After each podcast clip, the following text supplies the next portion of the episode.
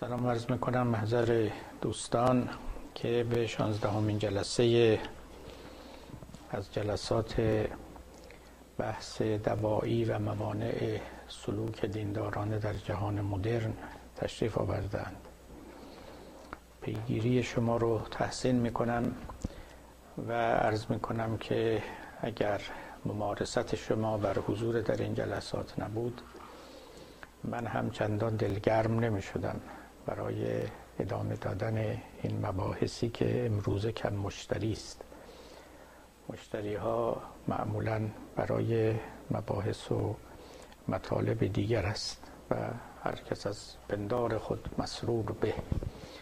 ولی باری برای پاره از اتشناکان و تشنگان هم این مباحث مثل آبی است که در کامشان بچشانند و اگر ضرورتی نمی داشت من البته مطرح نمی کردم خب دنبال کنیم بحث خودمون رو سر رشته رو گم نکنید و فراموش نکنید که ما در مقام بیان ویژگی های جهان مدرن و زندگی مدرن هستیم و البته به صورت گزینشی عمل می کنیم اگر بخواهیم تمام این ویژگی ها رو برشماریم از عمر نوح هم فراتر خواهیم رفت.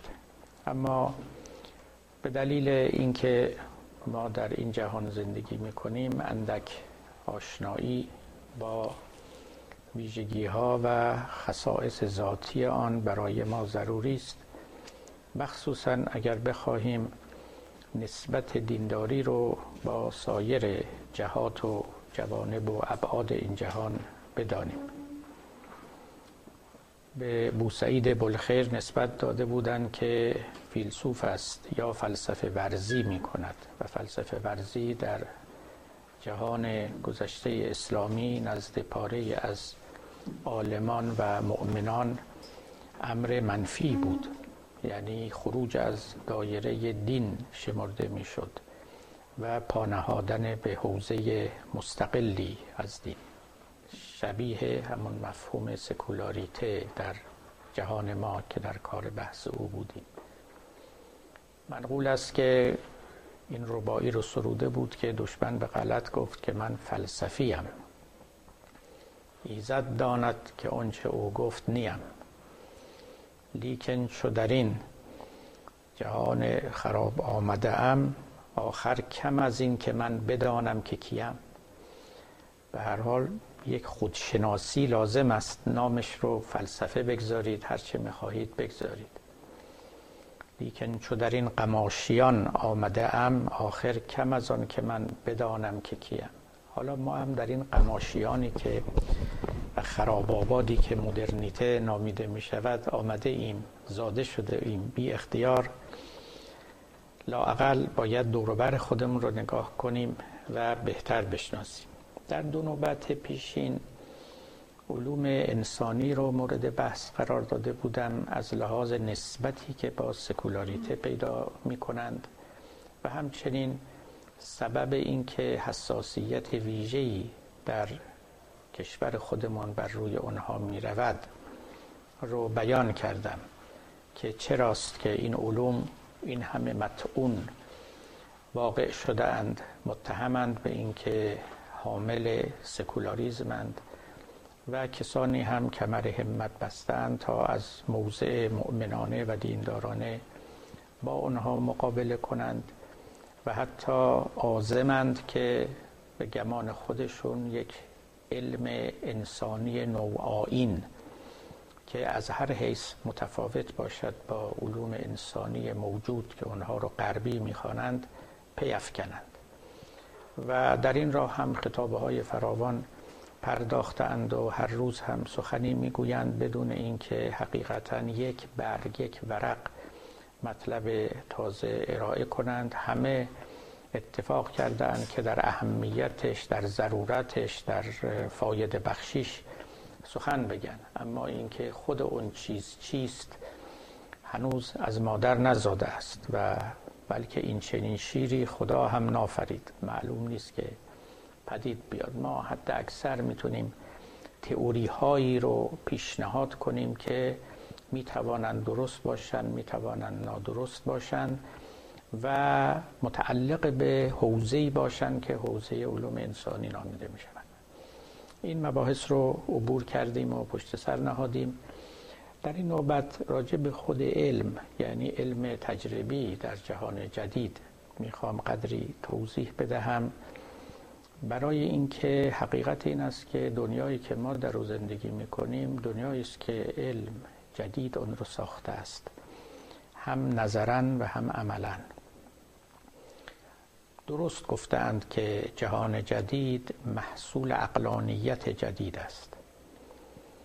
یعنی آدمیان عقل تازه‌ای درک تازه‌ای پیدا کردند و جهان رو چنین ساختند که اکنون هست. زندگی رو سامان نوی دادن. نسبت تازه‌ای با طبیعت با خدا با آدمیان دیگر برقرار کردند مهمترین تجلیگاه عقل جدید علم جدید است.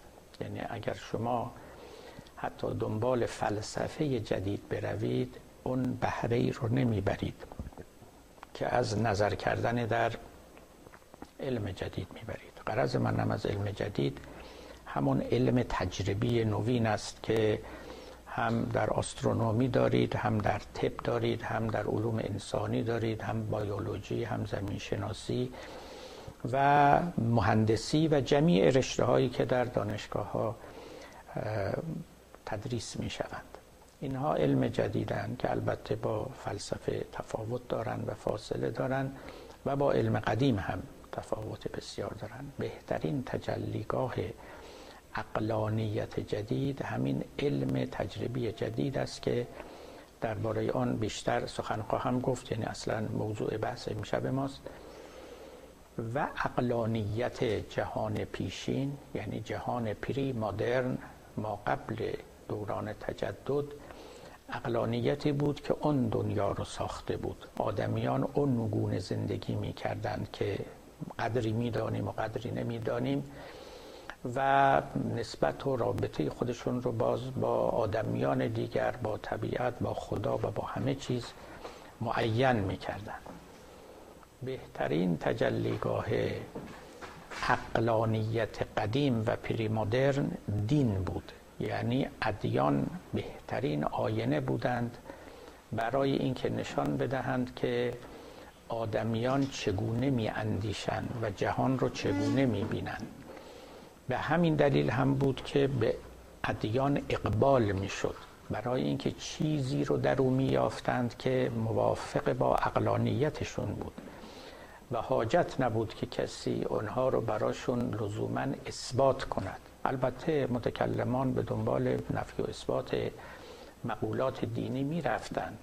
اما عامه مردم حقیقتا چنان چیزی رو احتیاج نداشتن و همین که بانگ پیامبری برمیخواست سخنانی که می‌گفت چنان با اقلانیت روزگار مناسبت و مطابقت داشت که اونها رو پذیرفتنی میافتند یعنی وقتی که پیامبر حالا پیامبر اسلام یا عیسی یا پیامبران پیشین از جن سخن می‌گفتند کسی مخالفت نمی‌کرد. جن مورد قبول عامه بود با اقلانیت روزگار سازگار بود. وقتی از ملک می‌گفتند وقتی که از نیروهای فوق طبیعی سخن می‌گفتند و از بسی چیزهای دیگر اینها اموری بود جز بدیهیات روزگار و پیامبران. و همین دلیل با اقلانیت زمانه خود مواجهه نکردند بلکه به یه اعتبار خودشون هم در سایه همان اقلانیت میزیستند. لذا اگر دوران ما قبل مدرن رو بخواهید بشناسید و این نکته است که من همیشه به روشنفکران خودمون هم گفتم باید دین رو بشناسید. بهترین تجلیگاه سنت یا جهان ما قبل مدرن دیانت است. و این از قرائب است که روشنفکران ما که خودشون هم می‌دانند که تعریف روشنفکری یعنی حرکت کردن در شکاف مدرنیته و سنت یعنی پل زدن میان مدرنیته و سنت یعنی بر نقطه ایستادن که به هر دو جانب نظر افکندن و از هر دو جانب عبرت آموختن. عموم روشنفکران ما نسبت به دیانت اطلاع کافی ندارند و به همین دلیل هر چه در باب سنت میگن سخنان سست است. محال است که کسی دین رو نشناسد یا دینی که خودمون داریم فیلم مثلا تو جامعه خودمون اسلام رو نشناسد بعد راجع به سنت سخن بگه آخه کدوم سنت؟ این سنتی که ما هر بزرگی داشته ایم در دل این سنت پرورده شده. اگر از شعرا میگیر اگر از حکما میگیر از علما میگیر از فقها میگیر از فیلسوفان میگیر از مورخان همشون در دل این سنت بار اومدن و جهانبینیشون جهانبینی دینی بوده است. بلا استثناء مگر یکی دو نفر مثل زکریای رازی اینا که خب تفکری دیگه داشتن تازه اونا هم جهانبینی دینی داشتن. گرچه که با دین اسلام چندان بر سر سازش نبودن. علا ای حال تا کسی اگر کسی بخواد سنت رو بشناسه یعنی جهان ما قبل مدرن رو بهترین تجلیگاه او دیانت است که منظومه منسجمی است از اقلانیت ما قبل مدرن. اقلانیتی که آدمیان چنان که گفتم او رو موافق طبع و موافق عقل خودشون یافته بودن و لذا به اون تن داده بودن و تسلیم شده بودن و به طور طبیعی یا به قول قدما فطری متدین بودن. امروز علم برای ما چنین است. ما در باب علم چون و چرا نمی کنیم. معتقدیم که هرچه هست درست است. دلایل مطالبش رو هم ما ندانیم. حتما دانشمندانی هستند که می‌دانند. حتما آزمایش هایی شده است که اون قوانین رو لابد ثابت کرده است. بلا اینکه بنده ندانم شما ندانید زید و امر ندانند. همون بدیهیتی که یا بداهتی که در باب دین بود امروز در باب علم همون نقشی که دین بازی می‌کرد امروز علم بازی می‌کنه. اگر دین با سیاست آمیخته بود امروز علم با سیاست آمیخته است. اگر دین آموزش داده می‌شد امروز علم آموزش داده میشه. اگر از دین انتظارات ویژه‌ای داشتن برای زندگی این جهانی و اون جهانیشون امروز از علم این انتظارات رو دارن البته برای این جهان. و اگر جهانبینی گستردهشون دینه بود و اقلانیتشون امروز این اقلانیت منطبق بر علم است. البته فلسفه زمان هم با علم زمان هماهنگند یعنی اینها دو ساز مختلف نمی‌زنن. همچنان که فلسفه پیشین با علم پیشین هماهنگ بودند و این الهیات گذشتگان بر طبیعیات اونها مبتنی بود. من یک بار یه نقدی نوشته بودم بر مرحوم متحری و مرحوم آقای تبا تبایی که پاره ای از شاگردان ایشان رو خوش نیامد ولی این اواخر دیدم که یکی از فیلسوفان خودمون به این معنا اعتراف کرده بود. شما می‌دونید طبیعیات گذشتگان که همون چیزی است که ما امروز اصطلاحا یعنی به نام علوم فیزیک و شیمی و زمینشناسی و بیولوژی و اینها می‌خوانیم. گذشتگان مجموع اینها رو بدون اینکه تفکیک چندان روشنی هم به این اونها انجام بدن به نام طبیعیات میخواندن به حالا خواهم گفت چرا طبیعیات می‌گفتن. خب این طبیعیات علوم زمانه بود. بعد یک شاخه دیگری از فلسفه فلسفه بالمعنى الاخص بود یا الهیات بود که همون امور عامه بود که راجع به قوانین عام جهان و هستی بحث می‌کرد و این مبتنی بر طبیعیات بود. به طوری که فلسفه یک خانه ای بود که دو طبقه داشت نه دو اتاق. و طبقه بالا روی طبقه پایین نشسته بود قرار گرفته بود. یعنی الهیات روی طبیعیات قرار داشت. در جهان جدید چون اون طبیعیات تقریبا از میان رفته و باطل شده و کسی به اونها وقعی نمی‌گذاره در نوشته ها و اشعار مرحوم حکیم سبزغوری زلزلت الارض حبس الابخره معتقد بودن زلزله به دلیل حبس بخارات در زمینه. خب دیگه امروز کسی این حرفا رو نمی‌زنه. به همین سبب طبیعیات رو پاک قلم بطلان بر آنها کشیدن اما الهیات رو نگه داشتن. مرحوم آقای متحری در ابتدای کتاب روش رئالیسم که در شرح روش رئالیسم آقای تبا تبایی مقدمه مفصلی داره ایشون. و اونجا میگه در این کتاب رابطه فلسفه با طبیعیات قدیم به طور کامل قطع شده است. بعد من یک نقدی نوشته بودم که این نشدنی است یعنی این ارتباط طبیعیات با الهیات ارتباط دو چیز بیگانه نبود که به زور به هم چسبنده باشند که بعد شما امروز یکی رو برداری و دومی سالم بمونه. دو تا اتاق در کنار هم نبود که اگر یه اتاق ویران بشه اتاق دیگری سالم بمونه. اینا دو طبقه بود و طبعیات طبقه زیرین بود. یعنی علم زمانه و الهیات طبقه برتر بود. و این زیری اگر خراب بشه بالایی هم آسیب می‌بینه. این اواخر دیدم که یکی از فیلسوفان به نام آیت الله مصطفوی. البته ایشون بیش از اینکه فلسفه صدرایی رو معتقد باشه به فلسفه مشرایی و ابن سینایی قائل است. باری ایشون گفته بودند که ما طبیعیات نمی‌خونیم. طبیعیات رو کنار گذاشتند انتقاد کرده بودند که چرا چنین است. و بعد هم اشاره کرده بودند که الهیات سوار طبیعیات است و این طبیعیات رو ما اگر رها کنیم الهیات هم فرو میافته. اما اگر این طبیعیات رو ما رها کنیم و الهیات فرو میفته بعد چه الهیاتی به جای او باید نهاد و فلا اینا از اون چیزهایی که فکرش رو نکردن و گمان می‌کنن که همچنان سالم باقی خواهد ماند. حالا این یه بحث معرفت شناسانه خیلی دشوار و فنی و پیچیده است من اجمالا می‌خواستم عرض کنم که فلسفه زمان ما خودش رو هماهنگ با علم زمان ما کرده است و این از زمان کانت به این طرف شروع شد. همچنان که فلسفه دوران پیشین دوران ما قبل تجدد خود رو با علم اون زمانه هماهنگ کرده بود. شما نوشته های بزرگانی مثل بو علی که حقیقتا عالم هم بود وقتی که نگاه می‌کنید این دوتا کاملا تار و پودشون در هم تنیده است. وقتی به ملا صدرا می‌رسید خب ایشون عالم نبود فقط فیلسوف بود. اطلاع چندانی هم از محتوای علم زمانه خودش نداشت. شاید چنین پروایی رو هم نداشت. باری سخن اصلی این است که در زمان ما علم بهترین تجلیگاه اقلانیت زمانه است. و این رو ما اگر اونچنان که باید نشناسیم باز دوران خودمون رو نشناختیم.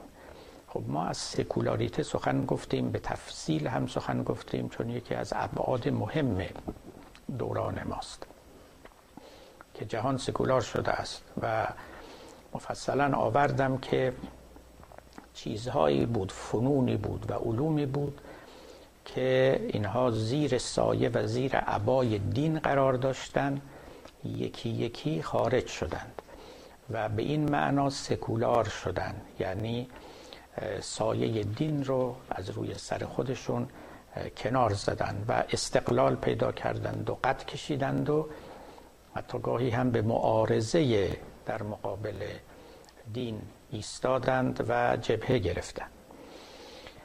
علم جدید که علم جدید شده است خب از دوران رونسانس به این طرف قوام پیدا کرده است. بحث های بسیار زیادی در این باب شده است که چرا حرکتی و نهزتی و اتفاق بزرگی به نام رونسانس در اروپا رخ داد. شاید ما هیچگاه ریشه های این مطلب را نتوانیم بدانیم. برای اینکه یک حادثه بوده که یک بار در تاریخ بشر رخ داده. و نه قبل از آن و نه پس از آن نظیری ندارد. حادثه ای که تمام اروپا رو فرا گرفت و بعد هم تمام عالم رو فرا گرفت. اون که مارکس می‌گفت کاپیتالیسم جهان رو بر صورت خیش ساخت. درسترش اینه که بگیم علم جهان رو بر صورت خیش ساخت. رونسانس خود رو بر جهان رو بر صورت خیش ساخت. و این رونسانس البته مجموعه ای بود از اتفاقات مهمی که علم و هنر جزو اونها بود ولی کاپیتالیسم و آزاد شدن سرمایه و انباشت سرمایه و شهرنشینی و مهاجرت ها و غیره و غیره هم همراه او بود. خب این علم که پدید آمد چه مشخصاتی داشت و با علم پیشینیان چه تفاوتی داشت؟ اون برک اون نقطه گسست اون راپچر یا گسل به اصطلاح بعضی ها در کجا بود؟ ما به درستی نمی‌دانیم. اصلا شاید هم گسلی در کار نبود کانتینویتی بود ادامه بود تداوم بود. شاید هم گسلی بود. اما تعیین کردن و مصداق معین اون رو بیان کردن خیلی مشکله. یکی از مورخان علم به نام الکساندر کوایره فرانسوی در نیمه اول قرن بیستم که تحقیقات بسیار عمیقی در تاریخ دوران رونسانس داشت.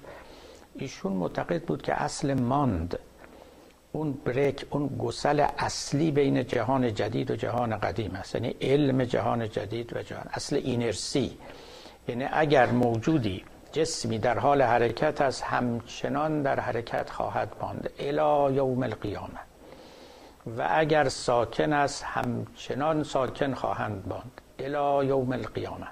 مگر اینکه نیرویی اون رو برگرداند. این همون چیزی که اصل ماند نامیده می شود دکارت این رو گفت نیوتون این رو گفت قبل از او هم این گفته شده بود و شما اگر تاریخچه این اصل رو مطالعه بکنید خواهید دید که چه تفاوت عظیمی در تفکر آدمی پدید آمد تا برای حرکت چنین امری چنین حکمی قائل شدن. این علل عموم معتقد بودن خب یه چیزی که حرکت می‌کنه رفته رفته وای میسه. حرکت جزو اوصافی دانسته شد در شی مثل وزن او. ما همیشه تصورمون این است که اگر چیزی مثلا وزنش 100 گرم باشه خب دلیلی نداره این وزنش کم بشه. این اگر به حال خودش بمانه همچنان 100 گرم خواهد ماند. اما در مورد حرکت چنین تصوری وجود نداشت. چه شد که این اتفاق افتاد که حرکت جزو اوصاف شیء شد به این معنا که گفته می شود؟ هرچه که شد حال یه اتفاق بزرگی بود. بعضی معتقدن که ماجرا از اینجا رخ داد. شاید بر همین بتوانیم بیافزاییم یا یا به منزله یک رأی رقیبی سخن کسان دیگری رو بگوییم. چون ببینید در جهان قدیم همه علم بود دانش بود و مردم خدای نکرده نادان نبودن علما بودن بزرگان بودن فیلسوفان بودن و اینا بالاخره طبیعت شناس بودن هستی شناس بودن و نمیشه گفت افراد کم عقلی و نادانی بودن.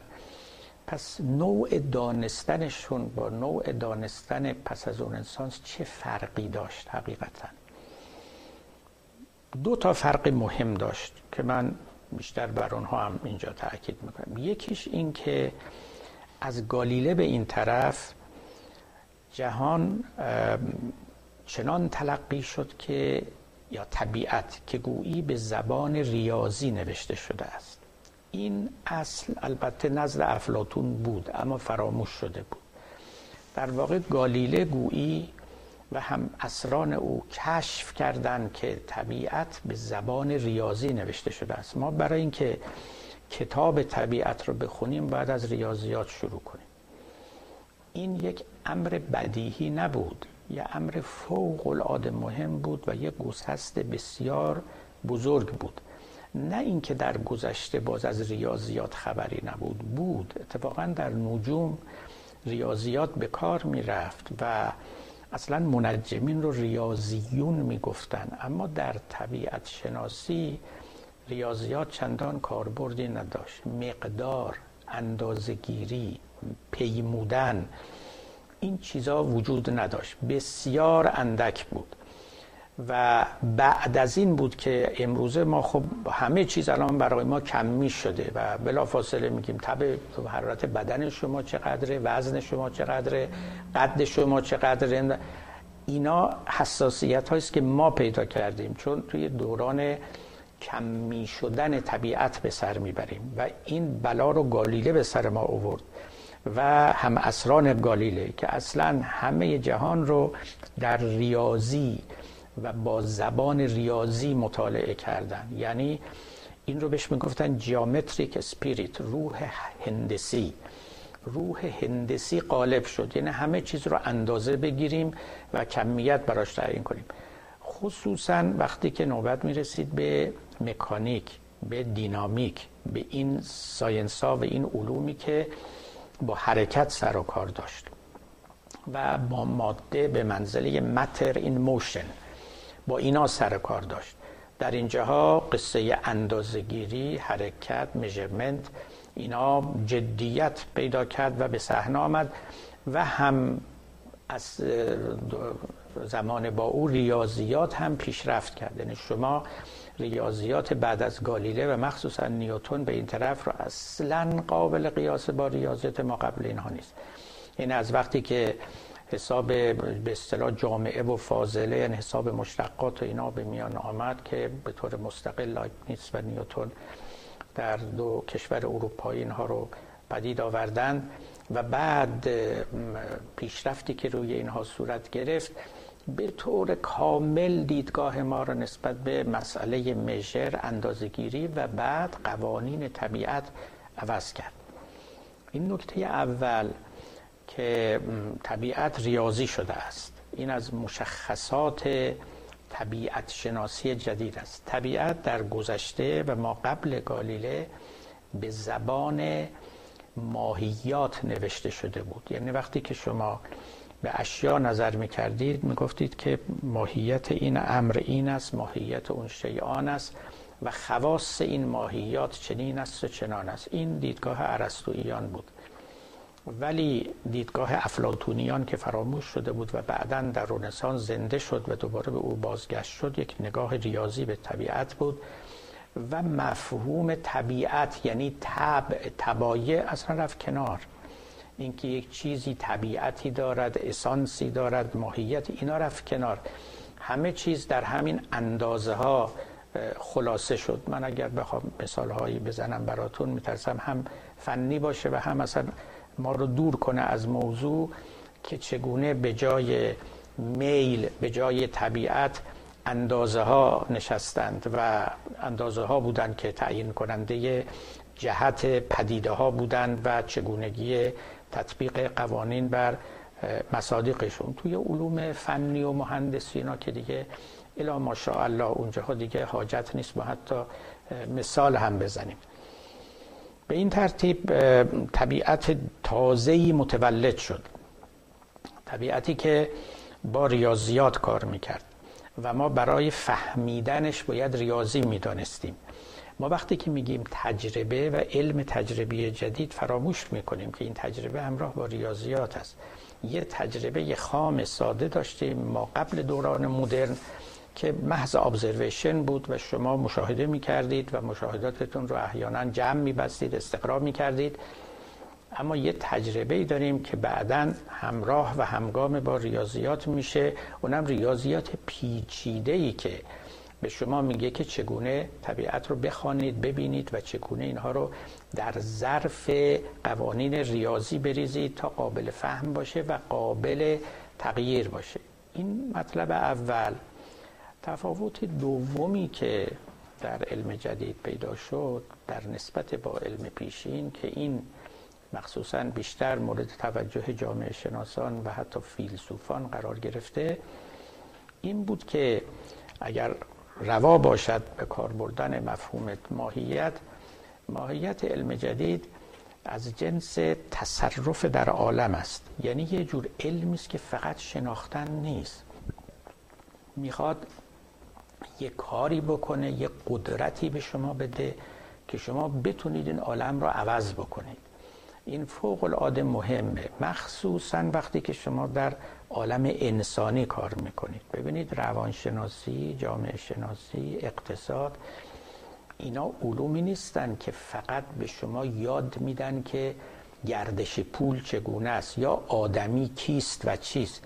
اینا به شما راه تصرف در وجود آدمی رو یاد میدن که اگر می‌خواهید آدمی رو عوض کنید بپیچونید و یک ذهنیت تازه‌ای به او بدید و عوضش کنید اینو چگونه با او عمل بکنید؟ جامعه شناسی همینطوره علم اقتصاد همینطوره. در علوم طبیعی مثل فیزیک و شیمی و غیر اینا که دیگه الا ماشاءالله مسئله از هر من الشمس یعنی در اونجا به شما قدرت تصرف میدن. از وقتی که فرانسیس بیکن که او رو پدر علوم تجربی میشمارن به صحنه آمد گفت knowledge is power. علم یعنی قدرت. ما اون علمی که قدرت به ما نمیده اصلا علم نمی‌شناسیم. واقعا اونها رو کتابی داره به نام نو ارغنون. نیو ارگانون که در مقابل ارگانون ارسطو نوشته. ارسطو خب کتاب منطقش به نام ارگانون بود. این نیو ارگانون نوشته یعنی منطق جدید که منطق علمی بود متدولوژی علم بود. در اونجا گفت که بقیه بافندگی بقیه وراجیه و فلسفه رو می‌گفت و علومی رو می‌گفت که فقط شما به ضرب و زور کلام و بلاغت می‌خواستید که کسی رو اقناع بکنید که فلان مطلب حق است فلان مطلب حق نیست. می‌گفت اینا اینا اینا علم نیست اینا دانستنی نیست. اینا یه مش پوشاله که ذهن رو با اونا پر می‌کنن علم واقعی اون علمی است که وقتی شما اونو دانستید به شما قدرت بر تغییر میده. می‌تونید عالم و آدم رو تغییر بدید. حالا به درجات دیگه هرچی هم علمتون بیشتر شد لابد قدرتتون هم بیشتر میشه. این که فردوسی ما می‌گفت توانا بود هر که دانا بود یه بویی از این مطلب برده بود. یه بویی برده بود که knowledge is power. ولی این امر در هزار سال پیش که فردوسی گفت نه در ایران و نه در اروپا هیچ تحققی نیافت مستاقی نداشت. به دوران رنسانس که رسید حالا ما نمی‌دونیم چرا آدمی عوض شده بود خدا خواسته بود هر چه اتفاق افتاده بود. پاور در واقع در مرکز اراده و تمایل آدمی قرار گرفت. اینکه باید ما قدرت داشته باشیم و جهان رو زیر تصرف خودمون بگیریم. لذا این دانشی که پدید آمده این دانشی که پدید آمده دانشی است که معطوف به تغییر است. یعنی جهان رو از اون حیث و از اون دیدگاه می‌بیند که بتواند به شما قدرت تغییر و تصرف بدهد. قدما هم جهان رو می‌دیدن میفهمیدن اما دنبال تصرف در عالم نبودن و به همین سبب نوع نگاهشون و نوع برداشتشون از این طبیعت متفاوت بود. آقای هابرماس که نامشو شنیدید گاهی هم ما اینجا از او ذکر خیری کرده ایم جزو اولین کتاب هایی که نوشت 1968 بود شد نزدیک مثلا 50 سال پیش. کتابی است به نام Knowledge and Human Interest. علم و تعلقات انسانی. کلمه knowledge اینم براتون بگم. این knowledge در زبان های انگلیسی به علم معنای اعم اطلاق میشه. این کلمه science کلمه جدیدی است در زبان لاتین در زبان های فرانسه و انگلیسی. از ریشه scire در لاتین میاد که به معنای دانستن از قرن 18 هم این کلمه وارد شد به زبان انگلیسی و فرانسه. حتی سر اینکه صفتی که از او ساخته میشه چه باشه سرش حرف بود. کلمه scientist رو از رو ساختن. من به یاد دارم پیشنهادهای دیگه بود. sciencer نمی‌دونم چی, از این چیزا هم گفتن اما نگرفت و scientist جا افتاد به فرانسه البته ساوام و ولی در آلمانی Wissenschaft که همون به معنای علم دانستن به معنای مطلقه همچنان به کار میره. بعد وقتی که اون میگه نالج خب نالج یعنی علم رو به معنای اعم به کار می‌بره و تعلقات انسانی. یکی از بهترین کتاباشه. گوین که خودش بعدا اون رو تا حدودی پس گرفت یا انتقادایی که به او شد باعث شد که قدری عقب نشینی کنه. خلاصه حرفش این است که آدمی به دنبال اینترستی که دارد به دنبال تعلقی که دارد علم پدید می آورد علم این چنین نیست که واقعیت همه خودش رو به شما نشان بدهد به شما عرضه کند. شما دنبال بخش خاصی از او می روید اون هم به منظور خاصی و به مقصد ویژه‌ای. اگر قصدتون فقط شناختن باشه یه جور علم به دست میارید. اگر قصدتون شناختن همراه با قدرت بر تصرف و تغییر باشه یک چیز دیگه ای به دست میارید. طبیعیات گذشتگان و همچنین فلسفهشون این چنینه ببینید حالا مثال سادش این است. شما اگر کوه ها رو بخواید بشناسید فقط نه به این معنا و به این سبب یا منظور که بخواید کوه رو بشکافید از دلش طلا یا جواهر بیرون بیرون کوه ها رو می‌خواید بشناسید. ابر رو مثلا می‌خواد بشناسید و حتی خدا رو می‌خواد بشناسید. خب گذشتگان هم این شناخت رو داشتن طبیعیاتشون شامل این معانی و مسائل هم بود. اما هیچ کدوم اونا رو قدرت نمی بخشید برای اینکه در اینا تصرف کنند و تغییری بدن. امروز شما ابر رو می‌شناسید. یه جوری می‌شناسید که به شما اجازه میده فرصت میده و قدرت میده که این ابر رو یا پراکنده کنید یا بارورش کنید. اگر ابر باران نداره کاری بکنید که باران خیز بشه. می‌کردن دیگه. اون موقع ها که من راجع به اینا میخوندم دیگه بعد حالا تازه دانش های جدید ما بگید می‌رفتم با هواپیما این ملکول های برومور نقره رو میونه ابرا پخش می‌کردن. برای اینکه اینا هسته های تراکم تشکیل می‌داد و ابر بارور می‌شد و بارانخیز می‌شد. امروز حتما کارهای دیگه می‌کنن و فقط این نیست. حتی در جنگ ها من شنیدم استفاده می‌کنن. بعضی از این ابرها رو سائق خیز می‌کنن به سر دشمن میفرستن. این تصرف در طبیعت این از کار و از دست علم جدید برمیاد. این دیگه فقط شناختن نیست. این یه شناختنی است همراه با سواری گرفتن همراه با تغییر دادن همراه با کنترل همراه با مهار کردن و در اختیار خیش گرفتن. این اونه. یا خدا رو شما می‌شناسید. خب خدا رو می‌شناسید. حالا بعضی اتفاقا خدا رو می‌خوان بشناسن واسه که ببینن چه استفاده میشه کرد از خدا. به قول اون عارف گفت درویش آن بود که او را به خدا حاجت نبود. خب این اون آیت عرفان الهی است. او را به خدا حاجت نبود یعنی خدا رو استخدام نمی‌کنه برای مقاصد خودش. فقط می‌خواد او رو بشناسه یا به او عشق بورزه. خیلی هم دیدگاه تکنولوژیک دارن نسبت به خدا. یعنی همونی رو که از تکنولوژی یاد گرفتن راجع به خدا هم می‌خوان به کار ببندن. باری اما در قسمت های دیگه این چنین یا مثلا گذشتگان وقتی که علم و نفس داشتن می‌گفتن ما می‌خوایم نفس آدمی رو بشناسیم. این علم و نفس خیلی فرق داشت با روانشناسی جدید با روانکاوی جدید.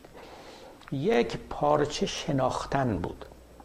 و فقط دنبال حق و باطل مطلب بودن که من حقیقتا آدمی رو بشناسم قوای نفس رو بشناسم. حد اکثر برای اینکه یه وقتی مثلا برای تهذیب اخلاق هم از او استفاده کنم. نکردم هم با که نیست. دست کم نقشه وجود آدمی رو شناختم. ولی روانشناسی جدید با این اندازه هایی که واردش شده هوش شما رو اندازه می‌گیرن و همه چیز دیگر رو این یه مقصد دیگه داره یه اینترست دیگری پشتشه. آقای هابرماس خب این اینترست ها رو برمیشمره اینترست ما قبل مدرن اینترست مدرن و این علم جدید که اصطلاحا به او تکنو ساینس میگن یعنی علمی که با تکنیک اینا با هم خواهر و برادرن با هم چنان آمیختن که جدا کردنشون از هم ناممکنه.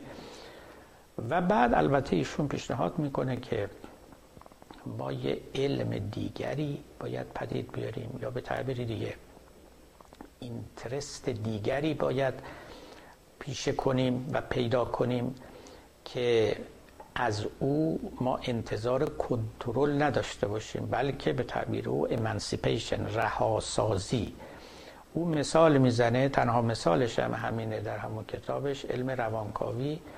میگه ما این علم روانکاوی رو برای آزاد کردن آدمی باید به کار ببریم. و فروید رو هم مورد انتقاد قرار میده که به جای اینکه روانکاوی خودش رو science emancipatory بکنه یعنی برای رهاسازی و آزادسازی بازم او رو نزدیک کرده است به همین science به معنای متعارف کلمه. اینکه آدمی چنان خودش رو بشناسه که از بیماری ها رهایی پیدا کنه. از بیماری های روحی روانی که داره یا روانکاو با او چنان کار کنه چنان او رو به او بشناساند که نفس این شناختن موجب رهایی او بشه. او معتقد است که چنین چیزی رو باید در علم دنبال کنیم. حالا باید بکنیم نکنیم الان محل بحث ما نیست. مهم این است که علمی که تا امروز پدید آمده و ما چهار اسبه چهارصد اسبه چهارصد موشکه داریم به دنبالش میدویم همین علمی است که توی نهادش و ذاتش کنترل و مهار کردن و استخدام طبیعت و سواری گرفتن نشسته است. و تکنولوژی که هم همسر اوست یا برادر اوست یا خواهر اوست اون چرا که علم میگه اون ترجمه به عمل می‌کنه و بهترین چیزی است که می‌تونه خواسته های علم و تعلقات آدمی رو بر روی طبیعت محقق بکنه.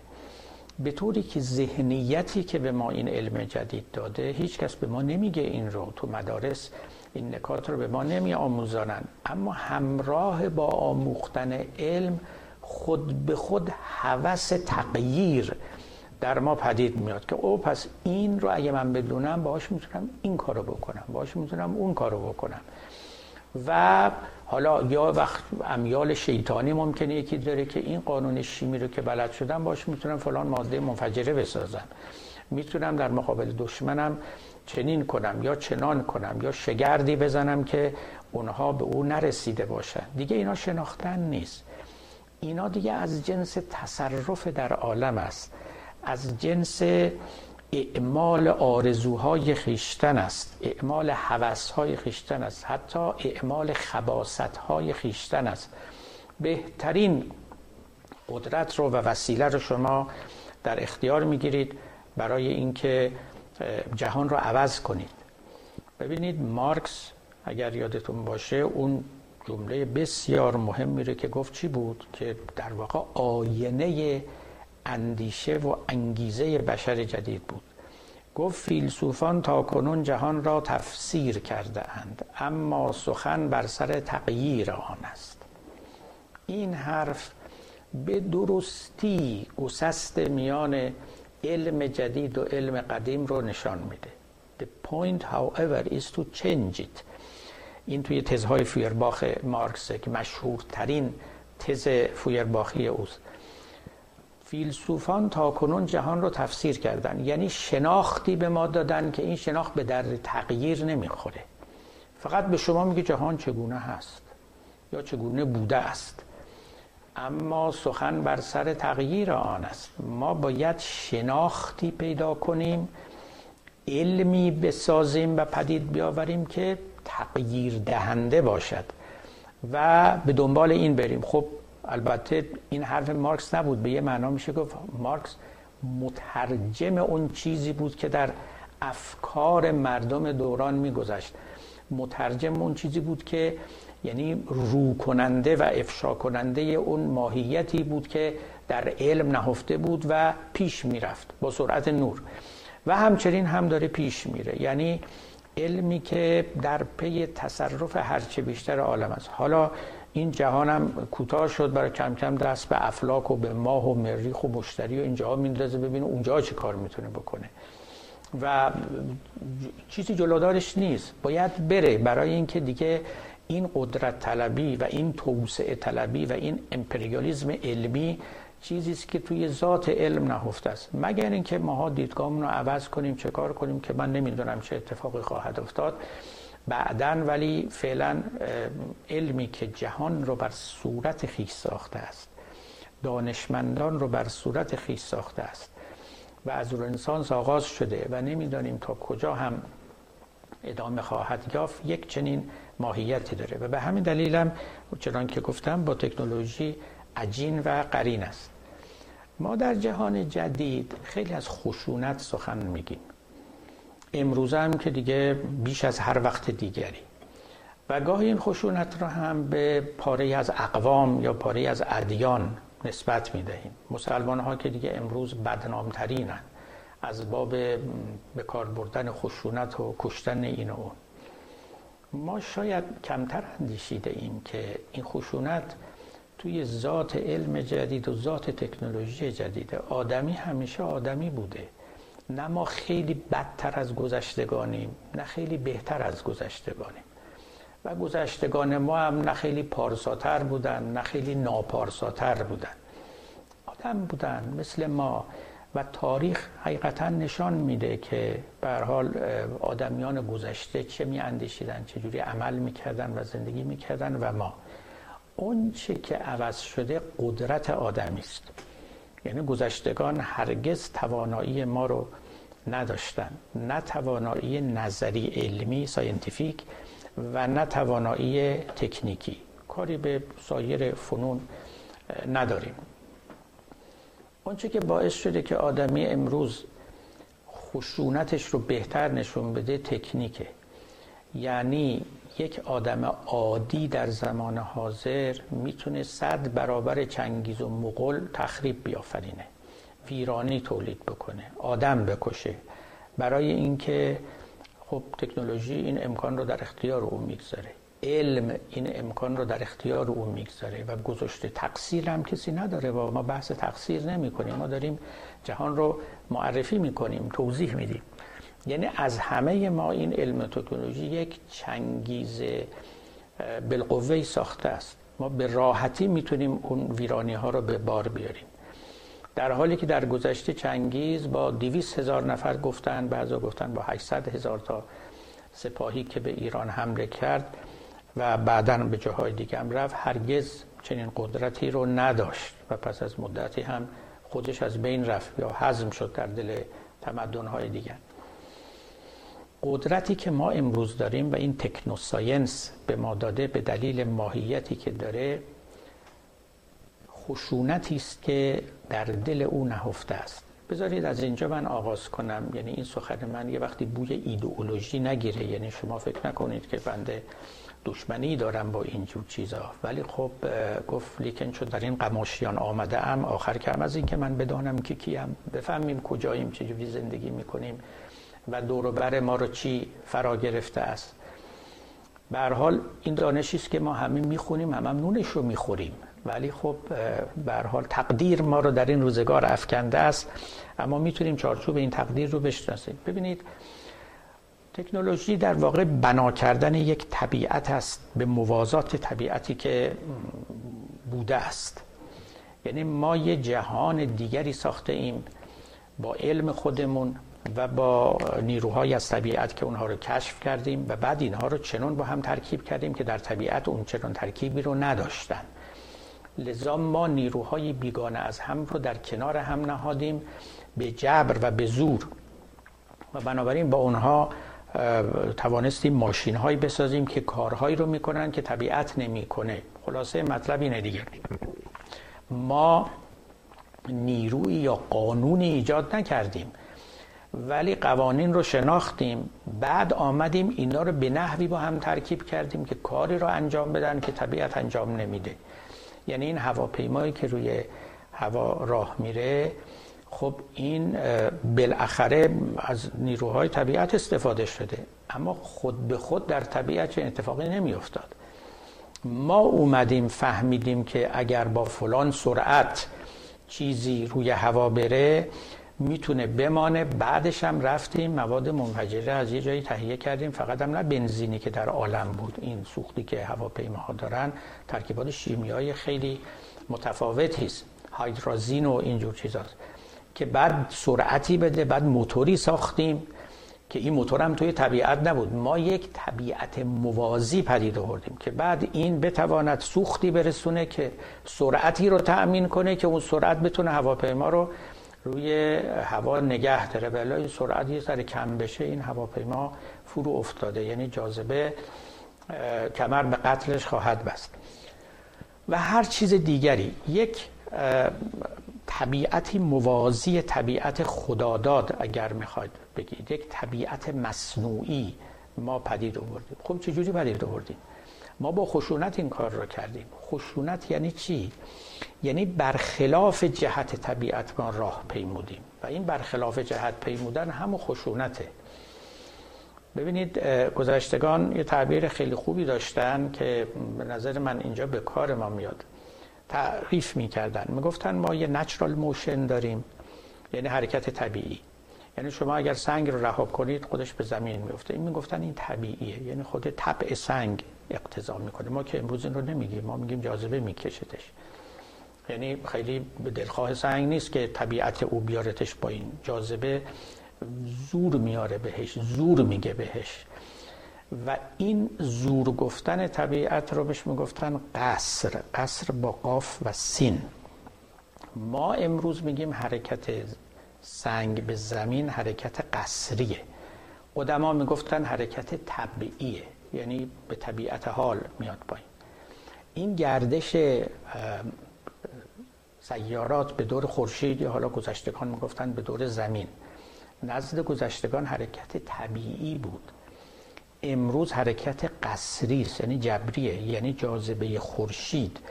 اینها رو در خودش گرد آورده است. حالا مطابق نظریه نیوتن مطابق نظریه دکارت که قبل از نیوتن بود او می‌گفت یه گردبادهایی در فضا هست و زمین تو یکی از این گردبادها گیر افتاده و همینطور دور خورشید میگرده. بازم حرکت قصری بود. یعنی حرکت جبری بود غیر طبیعی بود. می‌دونید حرکت قصری و غیر طبیعی به لاتینی چی میشه؟ Violent motion. در مقابل natural motion که حرکت طبیعی بود violent motion رو میگذاشتن. حرکت قصری. همونی که ما میگیم حرکت خشن. امروز ما وقتی که میگیم violent ما ازش خشونت می‌فهمیم. در حالی که گذشتگان خلاف طبیعت میفهمیدن. امروز هم شما اگر یه قانونی رو بشکنید میگن میگن چی؟ Violation of the law. شما قانون رو شکستید. در واقع قانون طبیعت رو وقتی شکستید violence صورت می‌گیره. و تمام اونچه که در تکنولوژی رخ میده violence ه یعنی شما قانون طبیعت رو میشکنید. شما سنگی که میاد پایین هواپیمایی یا تکه آهنی که باید خودش بیفته یه کاری می‌کنی که نیفته. و این اون بالا نگه این همون چیزیست که بهش گفتن violent motion گفتن اگر شما سنگ رو به بالا پرتاب کنید violent motion ه اگر رها کنید free fall داشته باشه به اصطلاح سقوط آزاد این میشه چی؟ میشه حرکت نچرال حرکت طبیعی. تمام اون چه که توی علم به ما یاد میدن من این رو دیدم. بعض از علمای ما مثل آقای متحری دیگران که کمی با این فکرهای جدید آشنا بودن اینا می‌گفتن که خب اون قوانین علمی همون خواص اشیاس اشتباه می‌کردن. خواص اشیا همون خواص طبیعت اشیاست در حالی که قانونهای علمی قانونهایی هستند که قصر رو نشون میدن. یعنی به شما میگن که این ماده تحت چه زوری قرار داره؟ الان شما یک سنگ رو توی آب بندازید. خب این سنگ میره پایین. درسته؟ دوستان ما که هیدرولیک خوندن اینجا خیلی خوب می‌تونن به شما بگن که چجوری این به اصطلاح نیروهایی که مولکول های آب دارن این تیکه سنگ رو به خودشون میفشارن و این رو به زور به طرف پایین میرانن. اصلا حرکت طبیعی صورت نمی‌گیره. ما گذشتگان گفتن شما شکر رو توی آب حل می‌کنین خب به طور طبیعی حل میشه. دیگه گفتن این انحلال پذیره. یه چیزی مش خاکم بریزید حل نمیشه انحلال ناپذیره. ما که امروز رو نمیگیم. ما میگیم مولکول های حلال مولکول های شکر رو میشکنن. مولکولاشو از هم جدا می‌کنن و توی حفره های خودشون می‌کشن. این چنین است که شکر توی آب ناپدید میشه. قصریه یعنی زور میارن به سر این و شکر رو نمی‌ذارن به حال خودش بمونه. گذشتگان می‌گفتن وقتی که شکر در آب حل میشه صورت خاکی رو می‌گذاره صورت مایی می‌گیره. اینو می‌گفتن. خب حالا این چه معنایی داره شما می‌دونید خودشون می‌دونستن. ولی برای من شما امروز اصلا مسئله چیز دیگری هیچ چیزی به طبع صورت نمی‌گیره. زورکیه. آب زور میاره به شکر میشکنه اجزایش رو و در خودش ناپدید می‌کنه. و بعد همچنین از هوا این هوایی که دور کره زمینه این هوا رو گذشتگان می‌گفتن جای طبیعیشه. کجا جای طبیعیشه؟ امروز میگن جاذبه این هوا رو دور زمین نگه داشته. اگر کمی این جاذبه کمتر بشه هوا فرار می‌کنه میره. چیز طبیعی شما تو این دنیا ندارید. همه چیز جبریه و علم این اجبارها رو به شما میگه. من در یکی از نوشته ها آوردم. گفتم ما علم امروز رو دیگه نمی‌تونیم بگیم طبیعیات. باید بگیم قصریات با همون قاف و سین. علم جدید از خواص تبایع با شما سخن نمیگه. از جبرها زنجیرها زورهایی که بر سر پدیده هاست. با شما سخن میگه. به همین دلیل هم هست که به شما قدرت بر تغییر میده. میگه اینجوری زور بگی اون نتیجه رو می‌گیره اونجوری دیگری زور بگی نتیجه دیگری میگه. یعنی اینها رو تبدیل کرده طبیعت رو به مسابه یه مومی در اختیار بنده و شما. تا در او تصرف کنیم. و این تصرف ما همون خشونتی است که ما با طبیعت میورزیم. آدمی که با علم و با تکنولوژی خیلی عجین میشه با وایولنس با خشونت خیلی اخت میشه. من تحلیلم این است که خشونت جزو ذات جهانبینی و تکنولوژی مدرن است. چیزی که سابقه ندارد در عالم. گذشته مردم با طبیعت و با جریان طبیعی او سر و کار داشتن. بنابراین چیزی رو بر نمی داشتن که به او زور بگن یا در کنترل خود درآورند و فرمان بدهند تا چنان برود و چنان بشود که اونها می‌خواهند. تکنولوژی این چنینه. به طبیعت میگه اینجوری عمل کن. از این راه برو نه از اون راهی که خودت داری میری. گوته اون شاعر خیلی نازکدل آلمانی به نیوتون ایراد می‌گرفت. خب نیوتون می‌دونید کشف هفت رنگ نور رو از طریق عبور دادن نور از منشور به دست آورد. حالا گوته نازکدل رو ببینید می‌گفت نیوتون نور رو شکنجه می‌کنه. نمی‌ذاره به راه خودش بره. Let nature takes its course. بگذار طبیعت به راه خود برود. شکنجه می‌کنه. از توی منشور عبورش میده تا این هفت تکه بشه. هفت رنگ بشه. از کار دیگه هم بکن. هفتاد رنگ میشه. حالا کجاست که ببینه؟ که چجوری ماها طبیعت رو به انواع گوناگون شکنجه می‌کنیم. شکنجه می‌کنیم. ببینید این تعبیر جالبی بود که گوته به کار می‌برد. این شاعر فوق العاده تیزهوش می‌فهمید داره چه اتفاقی میفته ما طبیعت رو شکنجه می‌کنیم. حالا که شکنجه می‌کنیم لذا شکنجه نرم شده. شکنجه نرم شده. شکنجه از دل علم و از دل تکنیک میاد بیرون. اینا حرفای شاعرانه نیست. ما انقدر با اینا اخت شدیم و خو گرفتیم دیگه اینا خیلی طبیعی شده برای ما. گذشتگان واقعا با طبیعت اینجوری رفتار نمی‌کردن. نتیجهش این شده که طبیعت رو ما داریم تفاله می‌کنیم. طبیعت رو داریم از بین می‌بریم. داریم یک موجود تفاله شده کم ذخیره ای رو برای آیندگان خودمون باقی می‌گذاریم. میگه صدای همه در اومده. صدای همه در آمده که والا طبیعتی که ما تحویل گرفتیم یعنی خدا ساخت به ما داد. این نبود که الان ما داریم به جنریشن های بعدی تحویل میدیم. خیلی تفاوت پیدا کرده خب البته ما یه بهره هایی هم می‌بریم. شکی نیست. به هر کی هم میگی میگن آقا خب بالاخره تکنولوژیست داره خدمت انسان می‌کنه. همه اینها قبوله. اما طبیعت برادر ما بود خواهر ما بود این هستی. ما الان به صورت نوکر خودمون داریم بهش نگاه می‌کنیم. به صورت خادم خودمون مستخدم خودمون. و حتی پستر از یه نوکر یه رعیت که فقط باید تن به فرمان ما بده و ما در قبال او گویی هیچ مسئولیتی نداریم.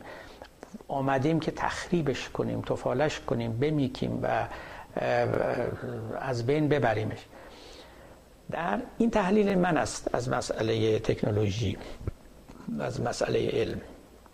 فیلسوفان دیگری هستن مثل هایدگر و اینا جور دیگری دیدن ولی اونا هم بالاخره این درد رو تشخیص دادن که جهانبینی که علم امروز برای ما آورده جهانبینی خاصی با خودش انسان خاصم درست کرده. یعنی اینا دیگه همه با هم متوازن و متلائم شدن. از نظر او که حرف درستی هم هست. میگه آدمی در روزگار حاضر به همه چیز به شکل یه مخزن نگاه می‌کنه. یه مخزنی از انرژی.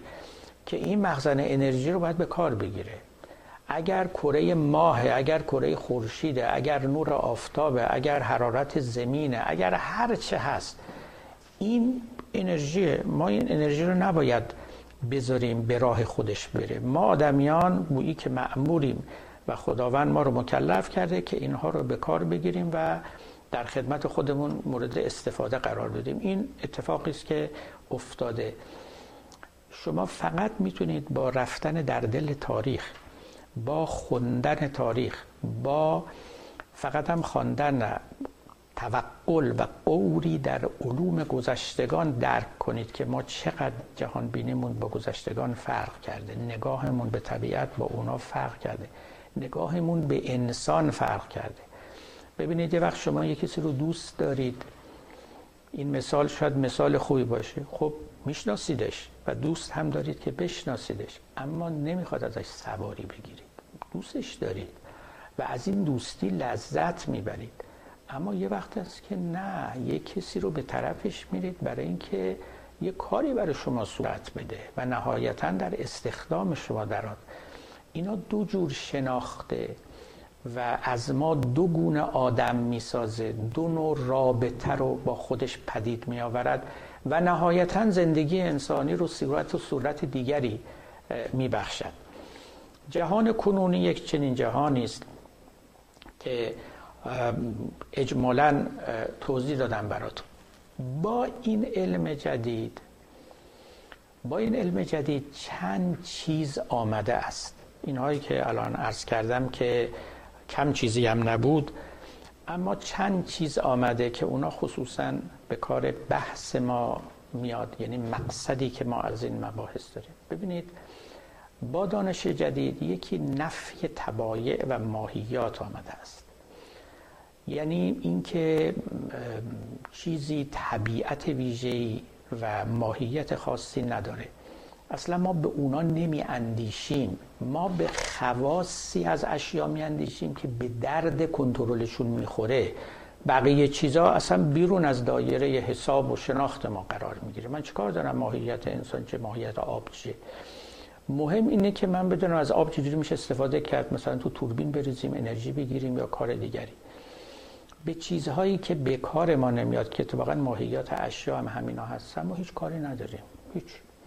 اینا همون چیزهایی که گذشتگان خیلی باش کار داشتن. این حرف رو می‌زنم برای چی؟ برای اینکه گذشتگان می‌گفتن که دین برای مطابق فطرت آدمی آمده است. دانش جدید تقریبا این فطرت براش بیمعناست. به دو دلیل به دو سبب.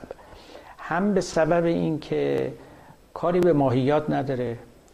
دومم این که تو خود این دانش جدید تئوری خیلی مهمی به نام تکامل وجود داره که معتقد انسان موجود تدریجی الحصولی بوده خورده خورده اینطوری شده که هست. بعدا هم عوض میشه. لذا فطرت ثابت معنا نداره. فلسفه جدیدم که به ما اصلا یک تعلیم خاصی داده که انسان has no essence has got history آدمی تاریخ دارد ماهیت ندارد. این خیلی حرف مهمی است این رو فیلسوفان جدید گفتن و این یک سخنی است یعنی یک آیه شریفه است که نازل شده و ناظر بر تقریبا تمام تفکر فلسفی و علمی جدید است. آدمی ماهیت ثابت نداره. تاریخ داره. و تاریخ یعنی این در گذر است. در گذر است. این فلکس. بنشین بر لب جوی و گذر عمر ببین. بنشین بر لب جوی و گذر انسانیت ببین. گذر همه چیز ببین. هیچ چیزی ماهیت ثابتی ندارد چون همه محصول تکامل تکاملی که عین تحول دائمی است. و بنابراین چه فطرتی چه ماهیتی چه ساختار ثابتی. این یک نکته. این یک چیزه که با علم آمده و ما هم راه با آموختن علم چه آشکارا و چه نهان این کالا رو می‌خریم و در ذهن و جانمون مینشانیم. دومی مسئله اسکپتیسیزمه که حالا یه باید بحث مجزایی باید براش کرد. مسئله شکاکیت. همیشه این مطلب مطرح بوده که آدمی جایز الخطاست. و ما حرف و یا مطلب یقینی نداریم در این عالم. اما علم مطلب رو خیلی بیشتر تثبیت کرده است. خیلی بیشتر به ما بهتر به ما خورانده است. برای اینکه تئوری های علمی میان و میرن و در واقع گذشتگان با یقین خوش بودند. بتران راسل توی نوشته های خودش راجع به انسان مدرن میگه انسان مدرن باید بیاموزد که با احتمالات خوش باشد با شک خوش باشد. اون یقین های پیشین دیگه به دست آمدنی نیست. اینی که ازلا و ابدا شما بگید آدمی این است آسمان این است خدا این است فلان قانون طبیعت این است این حرفا نیست. این قانون های طبیعت که الان تقریبا توی فلسفه علم وقتی میگن law of nature مسخره می‌کنن. واقعا ما استادی داشتیم. و so called laws of nature. این laws of nature واقعا هم درست نیست. ما نمی‌دونیم اصلا laws of nature چیه اینا رو باید گفت laws of science. قانونای علمن قانونایی هستن که ما تو علم با اینا سر و کار داریم. و ممکن است که قانون طبیعت هم باشن ولی مطمئن نیستیم. علل خصوص از وقتی که ریاضیات وارد علم شده و با تجربه آمیخته شده. این قوانین رو به هر شکلی درش می‌خواد به لحاظ ریاضی در میاره. یعنی قدرت تصرفی که ما در ریاضی سازی قوانین داریم ترجمه می شود به قدرت تصرف در طبیعت. با خودش علم یه نوع skepticism هم آورده. یعنی من این رو شکاکیت معنا نمی کنم ولی اینکه شکاکیت یک تنین منفی داره. پی بردن و قبول کردن عمیق جائز الخطا بودن آدمی. معناش اینه. اسمشو شک نذاریم تا بعضی ها نگن که بازگشته به دوران گرگیاس و یونان قدیم کردیم. این عمیقا در جان دانشمندان جدید نیست. این فقط عوامن که فکر می‌کنن علم مجموعه احکام ثابت شده است. دانشمندان که اینو نمیگن. این ها چه که قوانین علمی یا قوانین طبیعی شمرده می شود اینا همه بر لب بی پرتگاه بطلانن و ممکنه یه روزی عوض بشن. چرا؟ برای اینکه تاریخ علم رو نشون داده. خیلی چیزها بودن که ثابت و یقینی انگاشته می شدن و اینها از میان برداشته شدن. خب اینا همه پیامد داره برای دین برای ایمان. اگر شما ایمان رو یقین تعریف کنید وقت ما در روزگار بیقینی ها زندگی می‌کنیم. پدر این مرام جناب کانت بود. کانت در واقع آمد و گفت که اولا ما تنها چیزی که می‌تونیم بدونیم همین علم به طبیعته. ما اصلا به ماورای طبیعت و ما بعد طبیعت و غیر طبیعت نمی‌تونیم معرفت پیدا بکنیم. لذا اصلا اونا رو فراموش کنید. چیزی که حواس شما از اونها خبر نمیده اصلا مشمول واژه معرفت قرار نمی‌گیره. اون هیچی. بعد در مورد خود همین دانش های طبیعی هم خب به ما یاد داد دیگه. یعنی به دانشمندان امروز جهانبینی عموم فیلسوفان جهانبینی کانتیس که گفت ما فقط از پدیدارها پرده بر داریم از نومنها یعنی از حقیقت اشیا هم نمی‌تونیم پرده برداریم حقیقت اشیا هم بر ما نهفته است نهان است. پدیدارها یعنی فنومنهای جهان به اون مقداری که خودشون رو به ما نشون میدن یعنی در اختیار حواس ما می‌گذارن ما می‌تونیم بشناسیم. ما ورای اون هم هیچ حق نداریم که صحبت بکنیم که چیست و چی نیست. در ما در جهانی الان زندگی می‌کنیم. پس از کانت ما بعد طبیعه یعنی دانشی به نام ما بعد طبیعه تقریبا بی آبرو و بی حیثیت شده است. نمیگم هیچ طرفداری نداره داره در عالم اسلام داره تو مسیحیت هم داره. اما عقلانیت بشر مدرن که تا حد زیادی پیرو فلسفه critical کانتی قرار داره دانشی به نام ما بعد طبیعه رو ناممکن میشه. میگه اون بحث از حقایقی است که حواس ما اساسا به اونجاها راه ندارن. و به همین سبب او رو باید ما رها کنیم. از او حرفی نزنیم. اگه بخوایم به تعبیرات الهیاتی بیان کنیم خدا عقل ما رو برای فهمیدن اون منطقه از عالم نساخته. یک ظلمتی است که با ورود در اونجا چشم ما کار نمی‌کنه. ما حتی اکثر می‌تونیم همین نشانه ها و اشاره هایی که از عالم خارج توسط حواسمون دریافت می‌کنیم اینها رو بگیریم و یه جوری به نحوی که ذهن و مغز ما ساخته شده با هم ترکیب کنیم تا یه دانشی پدید بیاریم. دانشی که از فردا می‌تونه با یافته های تازه مورد نقد مورد ادیت مورد ابطال قرار بگیره. لذا ما ببینید در دوران زندگی می‌کنیم که اولا می‌تونیم بگیم انسانیتمون زیر و رو شده اصلا. خودمون خودمون رو به دست خودمون عوض کرده ایم. اون سادگی اون اونسی که با طبیعت داشتیم اون خوشباوری اگر دلتون می‌خواد و اون به یقین رسیدن آسان همه اینا از دست ما رفته است. و یک جهان دیگری با یک نقشه دیگری ساخته شده است و علم خصوصا مهمترین مسئول این امر است. ما بسیارمون فلسفه نمی‌خونیم اما علم می‌خونیم تو دانشگاه ها و این علم حامل اون فلسفه است و همه این مفاهیم رو مخفیانه و دزدانه وارد ذهن ما می‌کنه. ما الان دیگه یه آدم دیگه ای هستیم و با گذشتگان فرق داریم. و توی این جهان ایمان رو تعریف کردن دین رو تعریف کردن یکی از اون اهم مشکلات است. یعنی دقیقا سوالی که ما از ابتدای این مباحث دنبال می‌کردیم همین بود که توی این دنیا چگونه می‌توان سلوک دیندارانه داشت. این دنیا خلاصه این دنیایی نیستش که فقط با چشم می‌بینیم. این دنیایی است که یک نهانی هایی دارد که تو اذهان ما رسوب کرده و ما خودمونم نمی‌دونیم اونا چیه. ولی ما رو ساخته و ما رو با گذشته یعنی آدمیان گذشته متفاوت کرده. و همونطور که به زبان ساده تر قبلا براتون گفته بودم بدیهیات جهان گذشته امروز غیر بدیهی شده. و طبیعی های اونا امروز غیر طبیعی شده استثناهای اونا قاعده شده قاعده های اونا استثناء شده اصلا زیر و رو شده. و ما خودمون رو در این جهان یافته ایم شک ندارد که درک ما از دیانت از خدا از همه چیز نمی‌تواند مثل گذشتگان باشه. اون از اون بهشت ما رو بیرون راندند. خلاصه مطلب این است. ما یه آدمی هستیم که میوه ممنوعه رو خوردیم.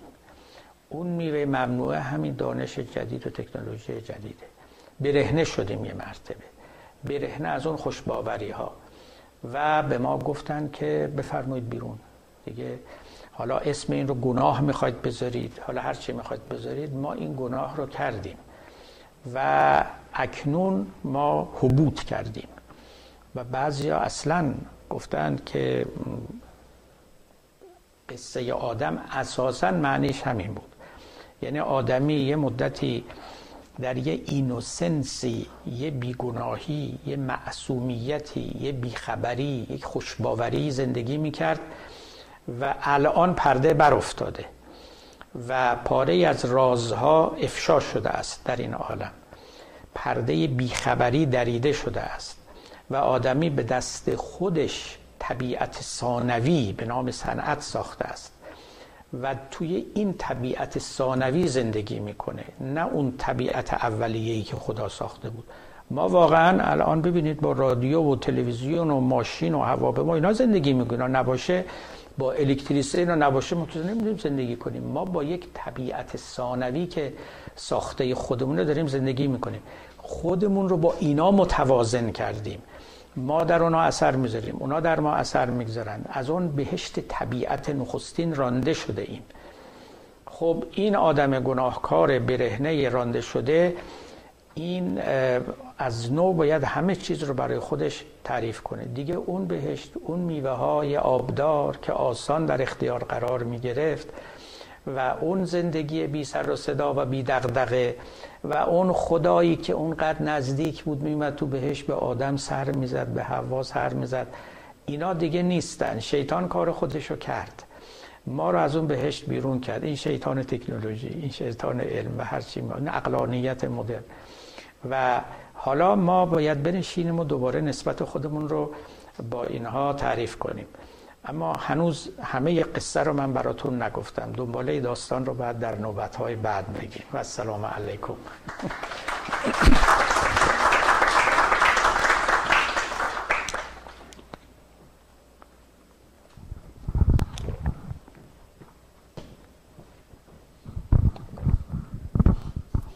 بسیار ممنون جناب دکتر سوال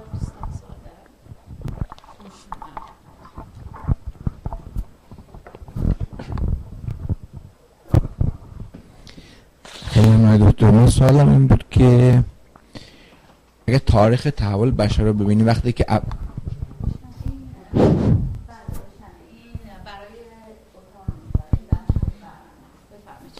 وقتی که بشر ابزارساز شد تونست یه تغییراتی تو طبیعت بده. وقتی که اومد تو کشاورزی رو ایجاد کرد یه تغییراتی تو طبیعت داد. اومد دامداری کرد حیوانات رو جمع کرد خب یه تغییراتی تو اونجا داد.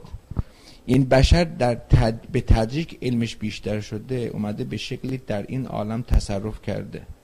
و خب اصلا اون موقع شمشیر درست کرد با اون شمشیر کشت. من احساسم میگه چجوری ما مثلا یک دفعه خب تو رنسانس علمش خیلی بیشتر شد. از اون بعد خب علمش بیشتر شد. یعنی قدرت تغییرش هم خیلی بیشتر شد. ولی اینکه ما این مکته رو بگیم قبل از این اصلا کاری با طبیعت نداشت. از این بعد یه دفعه آدم اگریسیوی شد و مثلا دیگه تغییر داد. این رو خودم یه مدار برم عزیزم می... نمی‌دونم چرا اینجوری شده. اصلا اینجوری شدنشو سوال دارم. دو میگه اگر هم واقعا اینجوری شد چرا اینجوری شده؟ یعنی من بازم این نفهمیدم که این اگر هم این این توصیفش اینجوری بوده دلیلش هم من تو صحبت شما استفاده نکردم. کلیه بود. این لطف کنید خیلی از می شود که همین مطلب همین است. یعنی همین که شما گفتید. از ابتدا بله آدمیان به حال تصرف در طبیعت می‌کردن. حالا خیلی سادهش اینه که سوار حیوانات می‌شدن. مثلا اگه اسبی بود قاطری بود بالاخره استفاده می‌کردن. یا گوسفند رو مثلا برای خوراکشون میکشتن. یا سنگی تیز می‌کردن. برای اینکه حمله به دشمنشون کنن. رفته رفته یاد گرفتن بالاخره با فلزات آشنا شدن و همچنین و همچنین و تا به امروز. یعنی تصور می شود و بیان شما هم همین بود که گویی یک تداومی در کار بوده. به تدریج بشر کاملتر شده قدرتمندتر شده یاد گرفته که با طبیعت چه بکنه و اینها. و بیشتر از او استفاده بکنه. یه مثالی براتون بزنم. حالا قبل از این این رو بگم که این یک سخنه از کردن. ما در تاریخ دو تا روی کرده خیلی بزرگ داریم کلان داریم که اینا می‌تونن پیشفرزهای تفسیر تاریخی ما قرار بگیرن. یکیش این که تاریخ کلا کانتینویتی بوده تداوم بوده و انباشتگی بوده. یعنی این تجربه ها بر هم انباشته می شده خورده خورده یاد می گرفتن می فهمیدن تا کار به اینجا رسید. یا به قول سعدی گفت بنیاد ظلم در ابتدا اندک بود. هر کسی آمد ظلم کرد تا به نقایت رسید. حالا بقیه چیزام لابد اینطور بوده. این یک تئوریه بینشه تو تاریخ. یه اپروچ دیگه همین بحث راپچر هاست یعنی گسست هایی که در تاریخ رخ داده. یه دی معتقدن که نه اینطوری نیست. یعنی تاریخ انباشته شدن تجربه های پیشینیان و تحول تدریجی نیست. در یه جاهای ما یه مرتبه یک جهش داریم. یه مثل میوتیشنی که مثلا در بیولوژی اونجاها رخ میده. یه کسی مثالی که می‌خواستم بگم گفته بود که چراغ از تحول تدریجی شمع درست نشد. آدمیان تا یه وقتی شم می ساختن و چیزای امثال اینا بعد یه مرتبه یه جهش بود کشف الکتریسیته. حالا اکتریسیته ساکن و بعد اکتریسیته جاری و اینا و بعد به اینجاها رسید. این تکامل او نیست. درسته که ما می‌تونیم بگیم که شم کمی روشن می‌کرد این چراغا خیلی بیشتر روشن می‌کنن. ولی خب ماهیت امر رو توضیح نمی‌دهد. واقعا یه جهشی است در عالم. در اونجا هم همینطوره. به همین سببم بود من عرض کردم که یه عده نشستن و خیلی کوشیدن که pinpoint کنن که دقیقا در کجا اون گسست رخ داده. در ریاضی دیدن طبیعت در همون اصل ماند که من عرض کردم و یا در چیزهای دیگری که خب حرف در اینجا خیلی زیاده. به حال دو تا اینجا اپروچ هست. به نظر من اون اپروچ کانتینیویتی واقعا نمی‌تونه توضیح بده. یعنی بله بشر تا بوده از همون ابتدا بالاخره کاری می‌کرده سر به سر طبیعت میذاشته. اما اون سر به سر گذاشتن ها کجا و اون چه که امروز هست این اصلا تکامل یافته اون نیست. برای اینکه بشر حالا هر چند هزار سالی که روی کره زمین بوده ما نمی‌دونیم. تا قبل از این 200 سال پیش 300 سال پیش اصلا این چنین نبود کاره. یک دفعه چنون جهشی پیدا کرده 300 ساله که تمام اون مثلا اگر سی هزار سال پیش هم آدمی بوده همه اونا رو میشوره و می‌بره. خیلی دیسپروپورشنیته خیلی بیتناسب این تحولی که پیدا شده. هم توی علم آدمی اینجور علمش و هم در این تکنیکش تکنولوژیش. در حالی که مثلا در چیزهای دیگه مثل فلسفه و اینا یه چنون جهشی صورت نگرفته. اگر شما مقایسه کنید اون رو مخصوصا اگر فلسفه های سبک عرستویی رو بگید اینا واقعا کانتینیویتی داشتن یعنی انصافا. در حالی که در علم و در تکنولوژی اگر با سابقه بشر سابقه چند هزار ساله قبل از رنسانسش مقایسه کنیم خیلی پرش و جهش عظیمی صورت گرفته. و واقعا چنان که گفتم صنعت طبیعت ثانوی شده که آدمی ایجاد کرده و با او داره و در او داره زندگی می‌کنه. اگه او رو لخت و اوریان با طبیعت وا بگذارن موجود عاجزی است نمی‌تونه زندگی کنه.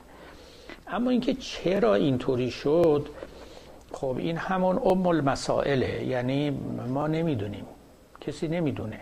یا بعضی که اومدن بگن یه چیزهای خیلی مبهم می‌گفتن. گفتن ذات بشر عوض شد.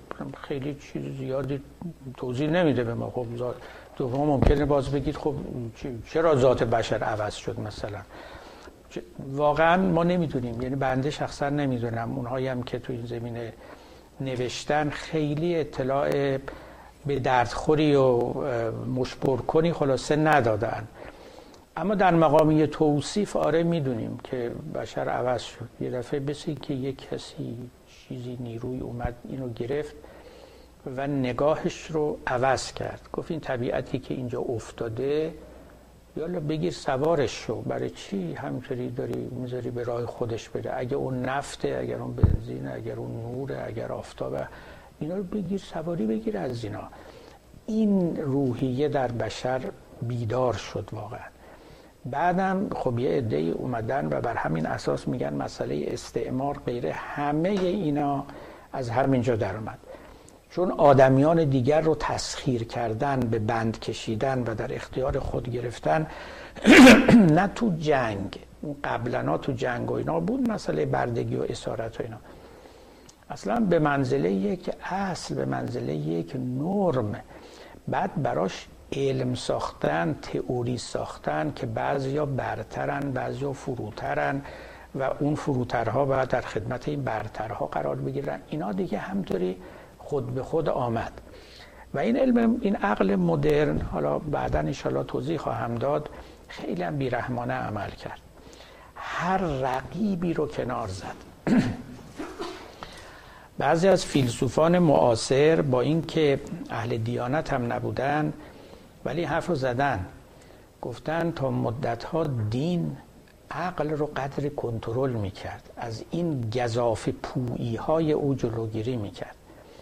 این عقل مدرن که با بیرحمی تمام دین رو کنار زد یک کتاز میدان تاریخ و طبیعت شد خیلی بیرحمانه عمل کرد نسبت به آدمی و نسبت به طبیعت. همه چیز رو خاضع و تابع خودش می‌خواست. مایل نبود هیچ چیزی از جای دیگری بیاد. حالا جای دیگر یا فراتر از او یا در عرض او. و به این ترتیب بود که راه رو چنان بازیافت که تا هر جا که قدرتش می‌رسید خودش رو به اونجا رساند. این فیلسوفان میگن ما حاجت داریم به یه رقیب. برای اینکه دست کم گستاخی های عقل رو کنترل کنه یعنی در جهان جدید حقیقتش اینه که ما با یه عقل مهاجم و مغرور و متکبر روبرو هستیم که معتقد است که همه مسائل می‌تونه حل کنه. و اگه تا امروز حل نکرده فردا حل خواهد کرد. بالاخره این قصه این چنین است. یک چنین افسانه ای در باب علم وجود داره. این یه ایمان این چنینی به علم وجود داره که ایمان کاملا بیپایه و واهی است. اما وجود داره دیگه رفته تو مغز اگر داروی فلان چیز امروز کشف نشده حتما کشف میشه. اگر آدمی کاملا شناخته نشده حتما شناخته خواهد شد. اگر چنین اگر چنان و یک چنین امیدی یا ایمانی از جنس همون ایمانها که مذهبیون داشتن نسبت به علم پیدا شده که افسانه بیش نیست حقیقتا. و این باعث شده که بیرحمانه رقبا کنار زده بشن. و آدمی دیگه هیچ چیزی رو اصلا در خور ایمان در خور تعمل نبینه و به استخدام این موجودی در بیاد که یه وقتی خودش خادم آدمی بود. یه چنین مشکلی و واژگونی در جهان جدید پدید آمده. وقت به دنبال او همین چیزا دیگه. ببینید ما مشکلاتی که داریم همین تکنولوژی هیچ وقت توی این جهان وضعیت این چنین نبود که یه تلویزیونی درست بشه و مس کالچر به وجود بیاره. یعنی بیاد یک افکاری رو چنون توسعه بده در جامعه که همه فکرهای یکسان پیدا بکنن همه یه جور فکر بکنن. الان واقعا اینطوری این آمریکا رو شما ببینید اروپا رو ببینید. اینایی که پای تلویزیون ها و این رسانه ها هستن تقریبا اندیشه ها و تحلیل ها یکسان دارن. حالا یه کمی هم با هم تفاوت داشت. اینو بهش میگن ماس کالچر و این فقط از تکنولوژی جدید برمی آمده و این رو عملی کرده دیگه. در سیاست در دین در حکومت در علم همه یه جور نظر دارن. برای اینکه به همه یه خوراک میدن اینا. گذشتگان اصلا چنین قدرتی نداشتن و چنین اتفاقی نمی افتاد توی جامعه. تفاوت آدمیان محفوظ بود. خب البته خدماتی کرده کارهای دیگه هم داره می‌کنه ولی برای ما شناختن این مسائل خیلی مهمه. علا ای حال اینکه چرا اینجوری شد شاید ما جوابی براش نداشته باشیم. یعنی من ندارم. من ندیدم کسی جواب درخوری داده باشه. اما اینکه حالا که اینطوری شده ما در حال خودمون رو باید بشناسیم و اونگاه دیگر مقولات رو با این شرایط ویژه تعریف کنیم نسبتشون رو بسنجیم حاجتمون رو به اونها هم بدانیم این یک بحث دیگر است. این فیلسوفان در واقع میگن خیلی ها میگن در جهان جدید دین لازمه برای آرامش روان. این فیلسوفان میگن نه دین در جهان جدید لازمه برای شکستن شاخ گستاخی عقل. دقیقا یه جور دیگری اصلا می‌بینن ماجرا رو و اون توازن به هم خورده. خیلی مسئله مهمی است حالا ایشالله بقیه قسمت تو شما رو آینده باشه دیگه. همش من نبود بله بفرمایید. در که به نظر میاد با تمثیل حبوط و شیطانی بودن نقش علوم جدید توی الهیات. یه بار منفی شما قائل شدید. اولا می‌خوام مطمئن شم که چون این چیز نگاه منفی به نقش علوم جدید در فهم امور الهی و الهیات مد نظرتون هست یا اون تمثیل بود فقط؟ و اگه هست مثالش کجاست؟ کجا چجوری علوم جدید چون این نقشی رو می‌تونن بازی کنن تو فهم باورهای کوهن دینی و او رو عوض کنن به شکل به نامطلوبی به اصطلاح. اون که مثال بود البته. و بعضی ها اون مثال رو جدی می‌دونن. یعنی واقعا معتقدن که آدمی از بهشت آمده بیرون. ولی در این حال معتقدن که سرنوشتش بوده. بالاخره از بهشت آمدن بیرونش هم تکاملش بوده. یعنی اون اینوسنس لزوما امر پایداری نبود. اما اون مثال رو کنار بگذاریم. ببینید دانش های جدید و درکی که ما از طبیعت داریم اولا یعنی خیلی چیزای ما رو باید از نو تعریف کنیم. من نمیگم که من اصلا کلمه نامطلوب به کار نبردم و نمی‌برم. من میگم جهان جدیدی قائم شده از خوب یا بد فقط پدید آمده. ما تو جغرافی های جدیدی زندگی می‌کنیم و از نوع چیزامون رو باید ریوایز بکنیم. یه مثال زدم که بعدا انشالله باید بیشتر به بپردازم مفهوم ایمان بود. گفتم ما در جهان جدید چون گذشتگان ما خیلی ها ایمان رو با یقین تعریف می‌کردن. می‌گفتن کسی که ایمان به خدا داره یعنی یقین به خدا داره. اون هم یقینی که ناشکستنی است و می‌گفتن متکلمین ما می‌گفتن اگر شما فردا این یقینتون زائل شد معلوم میشه از اول یقین نبوده. چون یقین همون است که هیچ وقت زایل نشه. پس یک ایمان به خدا و یقین به خداوند بعد زایل نشده نباشه. این در جهان گذشته خیلی امر آسانی بود. من گفتم اصلا اسمش گفتم خوشباوری. امروز استاندارد یقین خیلی بالا رفته. یعنی چیزی که یقینی باشه از هزار خان باید بگذره. به همین سبب پیدا کردن یقین تقریبا امر ناممکن است. ما به درجات باور داریم بیلیف داریم. نه یقین سرتنتی و این چیزها تقریبا کالای بسیار کمیابی است اگر نایاب نباشه. خب ما باید ایمان یه جوری تعریف کنیم. خب ببینید توی علم کلام جدید مخصوصا متکلمان مسیحی همینطوری دیگه. یعنی شما وقتی که نگاه کنید اینا ایمان رو دارن جوری دیگه معنا می‌کنن. من خودم هم در نوشته هم اینا رو آوردم. ایمان دیگه از حالت یقین اومده بر ایمان یعنی امید. شما امید به چیزی داشته باشید. امید موجهی داشته باشید نه امید متیقنی. این معنای ایمان میشه. همونی که در واقع مفهوم توکلم هست. من بر ایمان و بر معناش چیزی رو اضافه می‌کنم که اینم باز از سنت گرفته شده نه اینکه من میگم. و اون مفهوم عهد بستنه. چیزی که ما معمولا فراموش کردیم.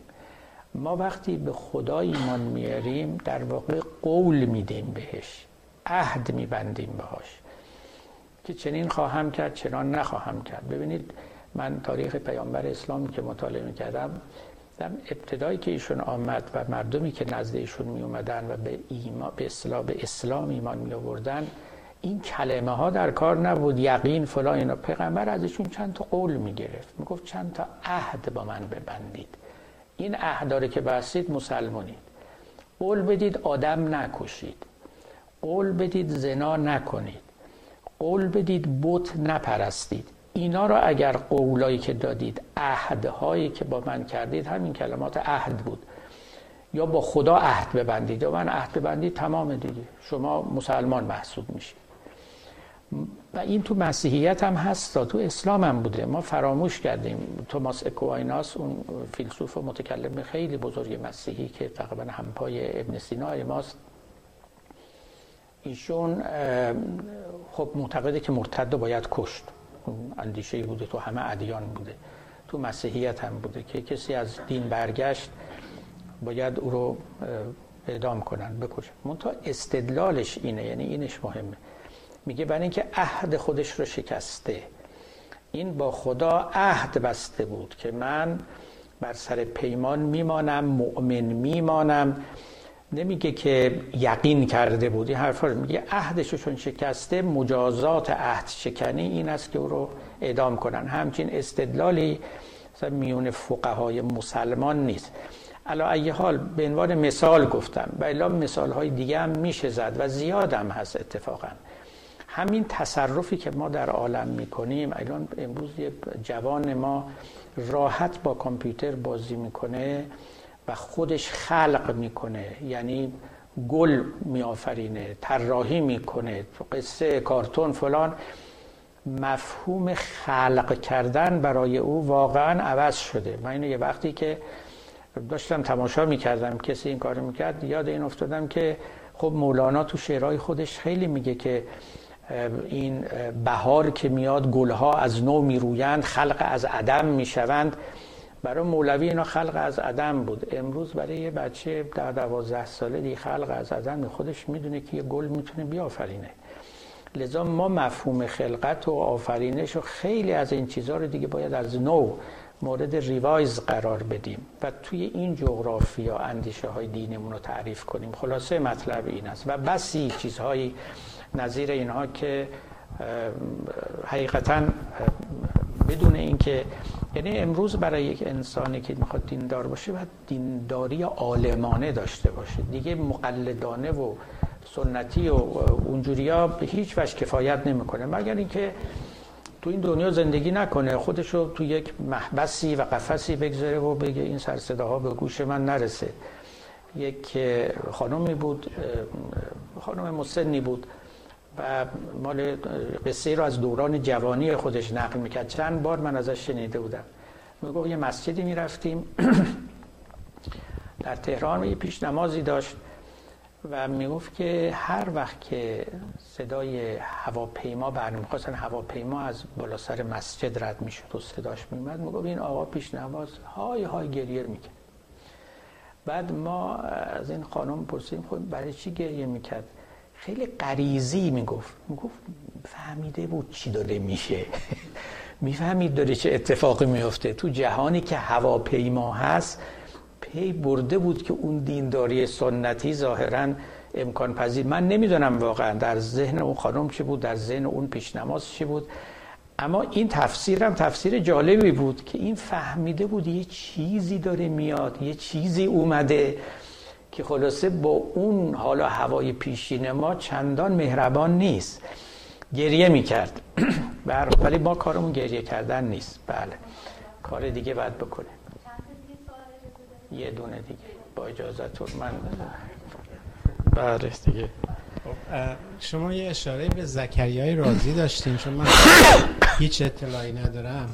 گفتین که ایشونی مقدار از سنت ما فرق داشته به اصطلاح نحوه فکریش. می‌تونین چند کلمه توضیح بدین از چه نظر ایشون زکریای رازی مثلا یا به عنوان بله. به عنوان فیلسوف مثلا شما میگین اندیشش فرق داشته یا به عنوان یه مثلا دانشمند تجربی؟ نه فیلسوف. زکریای رازی خب فیلسوف بود و البته scientist هم بود. اتفاقا ما از آثار فلسفی غیر دینی یا ضد دینی زکریای رازی چندان چیزی به دستمون نرسیده برای اینکه از بین رفته استنساخ نشده نسخه برداری نشده مشتری نداشته یا اصلا منکوب شده بوده و از میان رفته هرچه بوده. ولی منتقدانش آوردن رأی او رو. ابو حاتم رازی هست که از بزرگان اسماعیلی است. یک کتاب خیلی خوبی اتفاقا در نقد آراء زکریای رازی داره. من سر این کتاب رو خوندم.